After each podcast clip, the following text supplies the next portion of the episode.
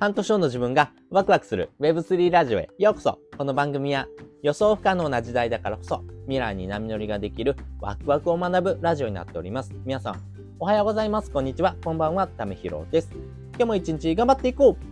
うということで今回はビットコインが生まれた3つの理由っていうテーマでですね、お話ししたいなというふうに思っております。皆さんですね、ビットコイン使ってますか？そしてビットコインをですね、えー、楽しんでおりますか？えー、ビットコインってですね、聞いたことあるけどですね、怪しそうだな、えー、ちょっとやめとこうかな、えー、そんな人はですね、えビットコインが生まれた理由っていうのをですね、知っておくとですね、まあ何かのですね、えタイミングで、あ、そういえばそんなこと言ってたなっていうふうにですね、思い出してもらうとですね、えいいのかなと思いますし、えビットコインとかですね、仮想通貨ってものがですね、私たちの生活の一部にですね、え、いずれなっていきますんで、まあ知っておいてですね、え、損はないかなというお話をですね、ちょっとさせてもらおうかなというふうに思っております。まあ、これからのですね、え、未来のですね、え生き方、え生活の仕方の中にですね、こういったビットコインで生活をするっていうのもですね、えおのずと入ってくるのかなと思いますんでね、えこの3つの理由についてですね、先にお話をしておきます。で、まずですね、えー、ポイントだけ、えー、かいつまんでお話しするとですね、一つ目、中央集権的な金融機関への不信感。そして2つ目、国の経済格差。そして3つ目、みんなのお金というふうなですね、理由になっております。それぞれ、えー、解説をしていくとですね、まずですね、この中央集権的なですね、金融機関への不信感っていう風なですね、ものすごい硬いですね、えー、内容をですね、お話しするんですけれども、要はですね、えー、銀行っていうのはですね、中央集権的なですね、えー、お金をですね、やり取りする場所になっております。例えば、えー、私のですね、え銀行口座、ためひろの銀行口座のですね、え中身を知ってるのはですね、2つだけです。私自身とですね、えその預けてる銀行だけです。その2つしかですね、えー、実際にですね、金融の流れ、えー、お金のですね、中身っていうのを知ってる人がですね、いません。なので、えー、私自身がですね、えそこにどれだけのお金を預けてるのか、そして、えどういうふうなですね、運用してるのかっていうのはですね、私と銀行しかですね、わからないわけですよね。なんですが、このですね、中央集権的なですね、えやり取りの中でですね、えまあ、いろんなですね、問題がですね、起こってます。例えばですね、えー、まあ実際にですね、えー、まあこの銀行でもですね、えー、2億円横領されましたっていうのはですね、ニュースなんかもですね、たまにありますよね。えー、私自身がですね、お金をですね、その銀行に預けてですね、私が確認しているのはですね、えー、ゼロが並ぶ数字だけです。この数字しかですね、見てないわけですよ。実際のお金をですね、えー、目で見て確かめたっていうことではありません。なので、実際にですね、お金の管理をしているのは銀行です。ですが、この銀行でですね、例えばですね、1日500円ずつですね、着服している人がいていてもですね、それがわかんないわけですよね。なので、そのですね、お金の流れというところ、そして、えー、その数字だけをですね、えー、確認してですね、あるものだというふうにですね、私自身はですね、思ってるんですけども、銀行ではですね、そんなことなくてですね、えー、いくらか着服されてるっていうのがですね、横行してですね、横領されましたみたいなですね、ニュースがですね、出てくるわけですよね。なので、個人間のですね、お金のですね、管理というところではですね、非常に信用される銀行であるかどうか、そしてそのですね、中央集権的なですね、え銀行のですね、え管理の仕方っていうところにですね、非常に問題があるんじゃないのって思っている人もですね、多いのかなというふうに思っております。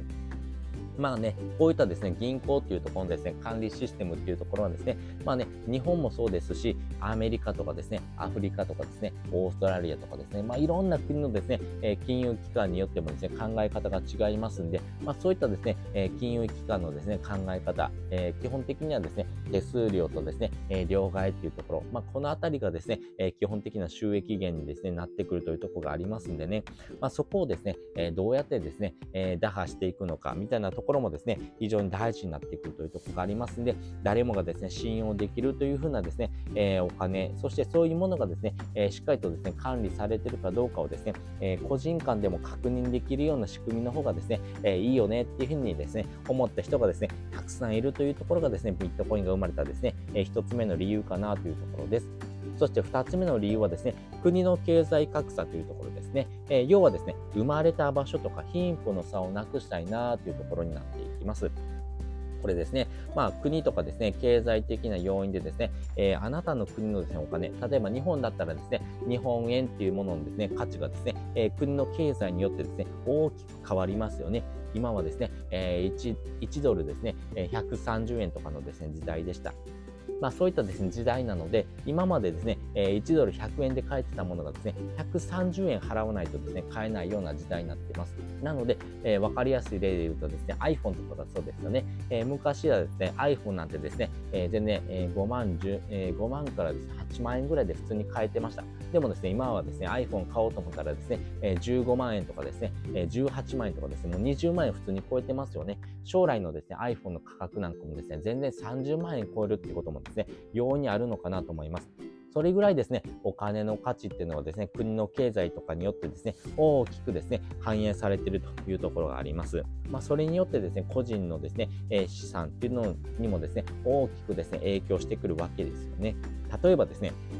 あの NHK でですね、えー、以前あったんですけども、オーストラリアのですね、ブルーベリー罪でですね、月50万稼げましたよっていうようなですね、海外のですね、えー、方にですね、日本人の若者がどんどんどんどん出てますよっていうのですね、えー、報道がありました。まあね、これはですね、えー、午後2時までのですね、6時間の労働で、えー、まあ月50万円などですね、ざっと換算するとですね、時給、大体ですね、えー、平均で4200円ぐらいですかね、ぐらいのですね、価格になっています。でもですね、一方で日本でですね、一番所得が高いと言われているですね、キーエンスでさえですね、時給2000円ぐらいです。えー、まあ、国のですね、経済によってですね、価格っていうのが変わってくるんですけども、日本で言うとですね、もう最低賃金で言うとですね、えー、853円ですかね、えー、沖縄、え鹿児島、熊本、長崎、高知、愛媛、青森などですね、いろんなですね、え都道府県でですね、最低賃金がですね、え853円といったですね、金額になっています。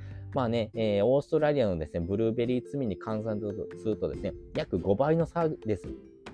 同じですね、時給を払ってですね、お金をですね、えー、得るということもあったとしてもですね、やっぱり国の経済によってですね、その価格っていうのがですね、大きく変わってくるわけですよね。同じですね、人間の1時間というのは時間をですね、えー、売り払ってですね、もらえるお金にもですね、やっぱり国のですね、えー、経済の影響っていうのがめちゃくちゃあるというところがありますんで、やっぱりこのですね、生まれた場所とか貧富の差をなくしていくっていうところではですね、えー、その場所ではなくてですね、えその管理されてるですね、お金、まあね、世界共通のお金というところがですね、めちゃくちゃこれから必要になってくるんじゃないのっていうところもですね、え非常にこのビットコインが生まれた要因かなというふうに思ってます。そして最後ですね、みんなのお金というところね。えー、基本的には通貨としてはですね、えー、まあね、両替とか手数料とかですね、あとはですね、この銀行口座、え、ね、ここの銀行のですね、この口座にですね、えー、お金をですね、えー、管理されてますよっていうところがありますんで、このですね、世界的なですね、銀行の中でもですね、この銀行ですね、えー、取り扱ってますよってことがですね、大事になってくるわけですよね。なので、国同士のですね、壁になっているものがですね、そのあたりかなというところがあります。しかもですね、この銀行っていうところで言うとですね、え、例えばですね、え、直近だったらアメリカの方でですね、え、銀行のですね、えまあね、まあ、シリコンバレー銀行なんかがですね、潰れましたけども、まあ、そういったところのですね、えー、その銀行のですね、えー、まあね、えー、経済的なですね、影響なんかもですね、結構大きいわけですよね。まあ、そういったですね、えー、ものを取っ払ってですね、みんなのお金としてですね、えー、世界共通でですね、えー、運用できるようなお金っていうのがですね、大事になってくるというところがあります。特にですね、このビットコインであればですね、生まれて大体14年ぐらいかかってますけども、14年のうちですね、一度もハッキングされたことがないんですね。2100万枚っていうのはですね、お金がですね、えー、発行数が決まってますし、非常にですね、この発行数が決まってるは決まってるほどですね、えー、あとは価格のですね、えー、流動性が上がれば上がるほどですね、え価格っていうのがですね、上がっていきやすいってところがありますし、やっぱりですね、そういった部分でですね、世界の通貨ランキングでもですね、第13位というふうなですね、え地位になっています。アメリカのですね、ドルとかですね、え日本円とかですね、えユーロとかですね、まあ、いろんなお金がある中でもですよ、このお金がある中でもですね、世界の13位というふうな位置になっています。そしてですね、エルサルバドル共和国とですね、中央アフリカというふうなですね、国のですね、法定通貨、まあ、国でですね、えー、運用できるお金ですよというふうなですね、えー、お金にもなってますんでね。まあ、そういった部分でですね、えー、みんなのお金というところをですね、えー、まあ、ちゃんと作ってですね、運用していく方がですね、非常にですね、安心安全でですね、いいんじゃないの、そして生まれた場所とか貧富の差っていうのをですね、えー、少なくしていくためにはですね、そういったですね、お金の管理をですね、みんなでしていこうよってことがですね、え生まれた背景になっております。まあ、日本人のですね、ビットコインとかですね、え、仮想通貨の保有率はですね、5.8%っていうふうに言われております。まだまだですね、この仮想通貨イコール怪しいと思ってる人も多いんですが、やっぱりですね、仮想通貨ってものがですね、生まれた背景を知るとですね、えー、やっぱりですね、えー、国の経済とかですね、に依存しないような形でですね、リスクヘッジを取っておくっていうのも非常に大事になってくるかなと思いますし、日本のですね、え銀行にですね、日本円だけ預けてる人はですね、え日本円だけがですね、え管理されてますんで、非常にですね、えリスク分散できてないようなですね、え形になってますんでね、まあ、この投資家目線で言うとですね、非常に危ないようなですね、え運用の仕方をしてるなというふうに私は思いますんで、リスク分散をしてですね、えこの、え日本円だけが持ってるのがいいかっていうところはですね、私個人のですね、見解としてはですね、いろんなお金、えー、投資するお金とかですね、えー、他のお金にですね、回していく。まあね、使わないお金があるんだったらですね、そういうふうなですね、お金をですね、運用しながらですね、え、お金をですね、維持していくっていうことがですね、めちゃくちゃ大事になってくるというところがありますんで、私自身はですね、仮想通貨ってものですね、結構なお金をですね、え、リスク分散してですね、え、流してます。まあ、その方がですね、え将来価格が上がる確率っていうのが非常に高くなっていきますんで、まあ、そういった観点もですね、見ながらですね、え私自身はですね、えお金の運用っていうのをですね、しておりますんで、えー、ぜひぜひ皆さんもですね、このビットコインが生まれた背計を知った上でですね、ですね、お金の管理っていうものをですね、え少し考えてみてもいいのかなというふうに思っております。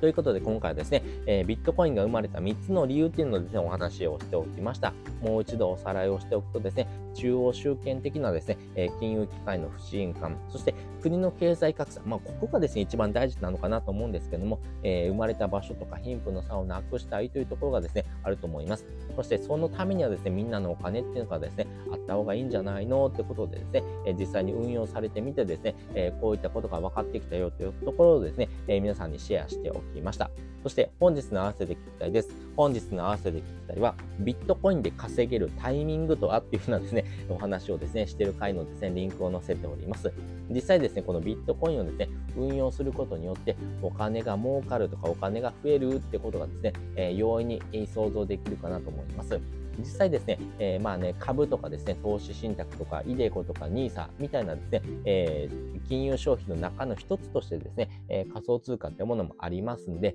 えそういったものをですね、選んでもらうっていう中にですね、ビットコインで稼げるタイミングっていうのがですね、え正直あるのかなというふうに私は考えております。それはですね、過去の経験則とロジックがですね、えわかりますんで、大体このタイミングぐらいからですね、え価格上がっていくんじゃないのってことがですね、えなんとなくですね、え計算で分かってきてますますんで、そのあたりのですね、お話をですね、え載せておりますんで、よかったらですね、え仮想通貨興味あるよ、そしてビットコインで稼げるのどうなの？みたいなですね、お話をですね、ちょっと知ってみたいなって方はですね、こちらの放送を聞いてもらうといいのかなというふうに思っております。